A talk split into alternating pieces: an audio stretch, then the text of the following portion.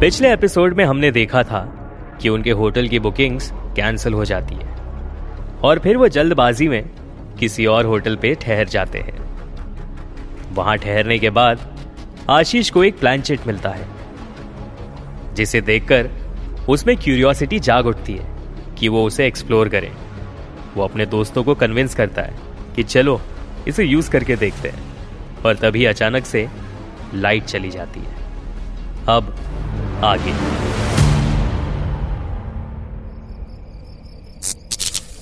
यार। ये भी अभी होना था। राज कहता है। इतने में मनीष कहता है। मूड बना यार। माहौल अपने आप बन जाएगा। तभी अचानक दरवाजे पर दस्तक होती है। ये लो साहब ये आइस है और ये कैंडल्स। मैं जनरेटर चला कर आता हूँ। इतना कहते हुए सर्विस बॉय निकल ही रहा होता है कि पीछे से निखलेश उसे आवाज़ देता है। अरे वो चिकन और सैलड? सर्विस बॉय जवाब में कहता है। जनरेटर चला के चिकन और वेजिटेबल सैलड भी बस पाँच मिनट में लाता हूँ, सर। और सर्विस बॉय ये कहने के बाद वहाँ से निकल गया। वो लोग अपना पैक बनाते हैं। आशीष कैंडल को उस प्लानचेट के पास रख देता है। ये देखने के बाद मनीष आशीष से कहता है, क्या कर रहा है तू? मानेगा नहीं ना? आशीष जवाब में कहता है क्यूरियोसिटी हो रही यार बहुत। आज तक ये सब कुछ मैंने सिर्फ़ मूवीज़ में ही देखा है और आज ये मेरे सामने है। निकलेश इंटरप्ट करता है हाँ तो? अरे ट्राई करके देखते ना एक बार। आशीष जवाब में कहता है आशीष अपने दोस्तों को कन्विंस करने में लगा रहता है कि उन्हें उस प्लानचेट को यूज़ करना चाहिए। लेकिन उसके दोस्त उसे ये करने से रोक रहे होते हैं। वो नहीं चाहते थे कि इससे उनकी पार्टी किसी कारणवश खराब हो। या फिर सही भाषा में कहें तो वो नहीं चाहते थे कि उनकी किसी हरकत से कोई अनहोनी हो।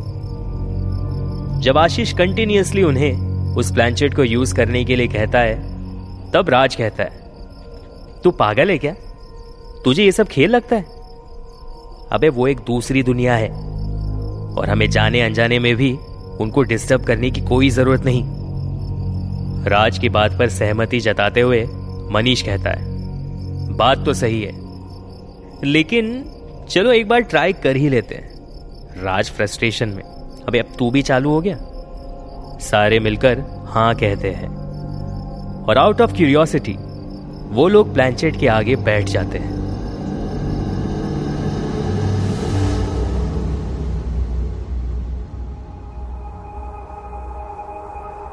मनीष कहता है एज पर गूगल हमें एक दूसरे के साथ इस प्लानचेट के सामने बैठना है और अपनी उंगली प्लानचेट पर रखनी है। कैंडल को सेंटर में रखना है।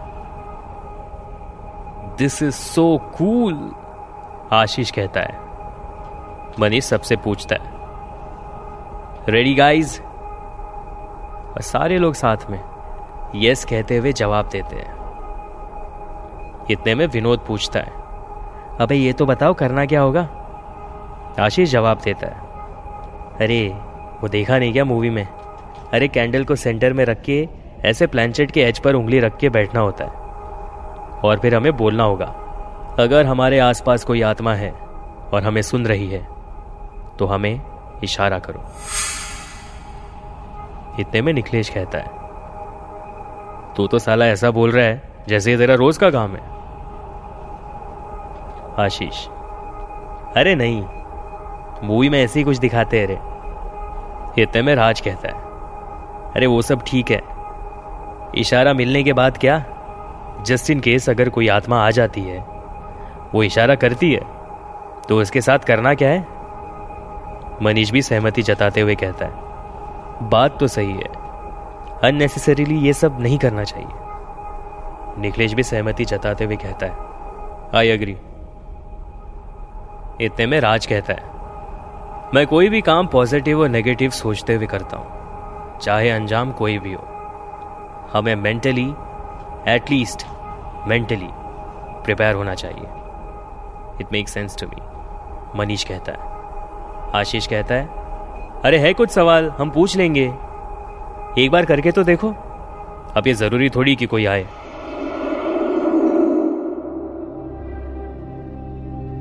वो सारे दोस्त कुछ मिनट के डिस्कशन के बाद इस डिसीज़न पर पहुँचते हैं कि वो सभी मिलकर प्लानचेट यूज़ करेंगे।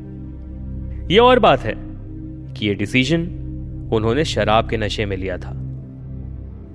विनोद कहता है, ठीक है तो चलो, शुरू करते सभी लोग प्लानचेट के पास आकर उसके एज पर उंगलियाँ रखकर बैठ जाते हैं।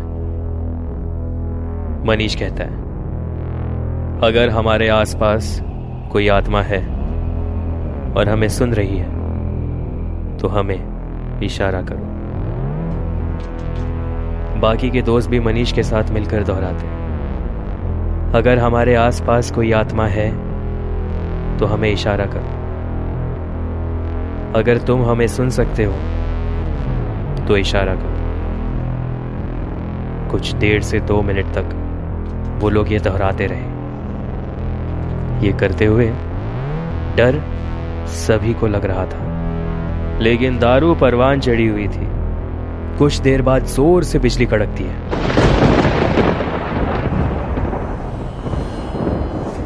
वो सब हिल जाते हैं। तेज चलती हुई हवा से खिड़कियाँ खुल जाती है। और उस तेज हवा से बचने के लिए आशीष उठकर खिड़की बंद करने जाता है। उस वक्त जैसे ही बिजली कड़कती है, उसकी नज़र उस रिजॉर्ट के बगल वाले कब्रिस्तान पर जाती है। गाइस लुक एट दिस जब वो सब खिड़की पर आकर देखते हैं तो उस नजारे को देखने के बाद निखिलेश कहता है, कब्रिस्तान? इतने में राज कहता है हाँ ये तो मैंने आते वक्त ही देख लिया था। इस पर आशीष कहता है तो हमें बताया क्यों नहीं? राज जवाब देता है अरे आई थॉट तुम लोग यहाँ स्टे के लिए ना बोल देते। तो हम होटल ढूँढने कहाँ जाते यार?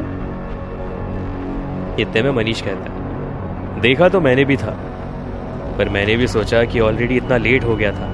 तो और कहाँ जाते?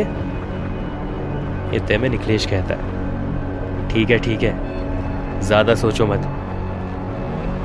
आशीष, क्या हुआ? प्लानचेट से आसपास की आत्माओं को बुलाना है तुझे? आशीष नहीं, अब नहीं। यहाँ तो पूरा कब्रिस्तान है। ये सब करना ठीक नहीं होगा। इतने में दरवाजे पर दस्तक होती है।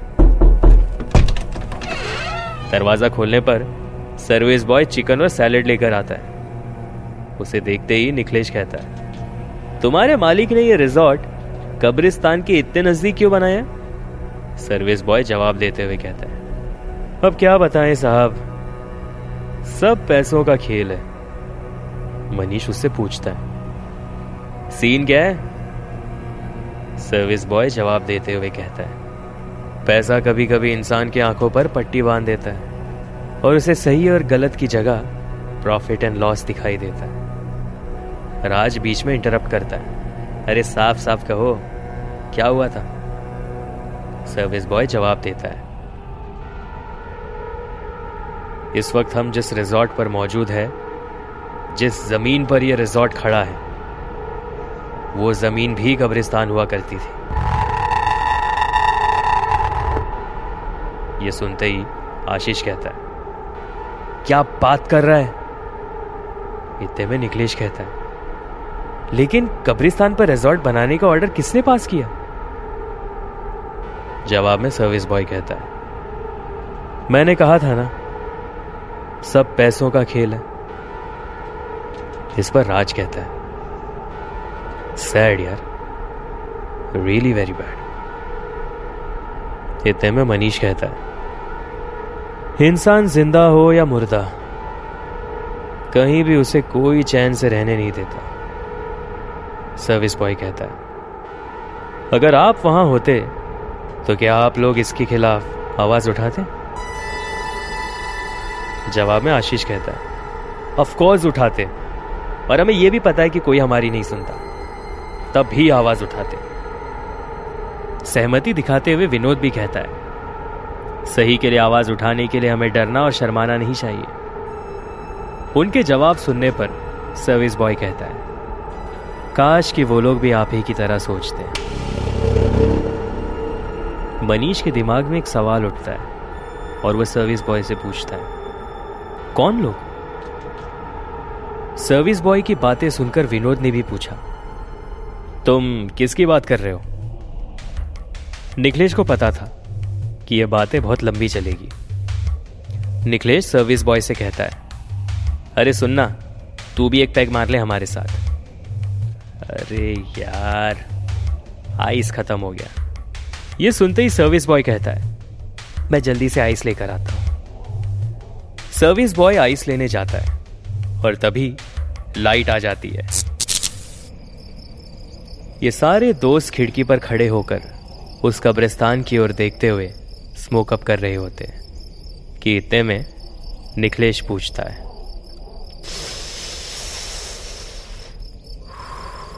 कहाँ से स्कोर किया? जवाब में मनीष कहता है स्मूथ है ना? विनोद कहता है, अरे मेरे ऑफ़िस के दोस्त ने दिया। कुछ देर बाद आशीष कहता है अच्छा हुआ तू ये लेके आया। वो सारी बातें सुनकर मुझे अच्छा नहीं लगा। वो ये कह ही रहा था कि दरवाजे पर दस्तक हुई। सर्विस बॉय चिकन और वेजिटेबल सैलेड लेकर आया और आते ही उसने उनसे कहा, माफ़ करना साहब, मुझे देर हो गई। वो क्या है ना जनरेटर का डीजल खत्म हो गया था। मैं वही लेने गया था और उसमें देर हो गई। सारे लोग कंफ्यूज होकर उस ऑफ़िस बॉय की ओर देखते हैं और विनोद सर्विस बॉय से कहता है, तुम क्या बोल रहे हो? और मनीष भी सर्विस बॉय से कहता है, तुम तो यहाँ बैठे थे। डीजल लेने कब गए? उसी बीच निखिलेश भी सर्विस बॉय से कहता है हाँ हाँ मैं तुम्हारे लिए पैक बना रहा था। आइस खत्म हो गया था तो तुमने कहा कि तुम आइस लेकर आओगे। सहमति दिखाते हुए राज भी कहता है, अरे हाँ यार एग्जैक्टली ऐसे ही। उन सब की बातें सुनने के बाद सर्विस बॉय जवाब में कहता है, नहीं साहब, आप मज़ाक कर रहे हो। मैं तो अभी आया हूँ।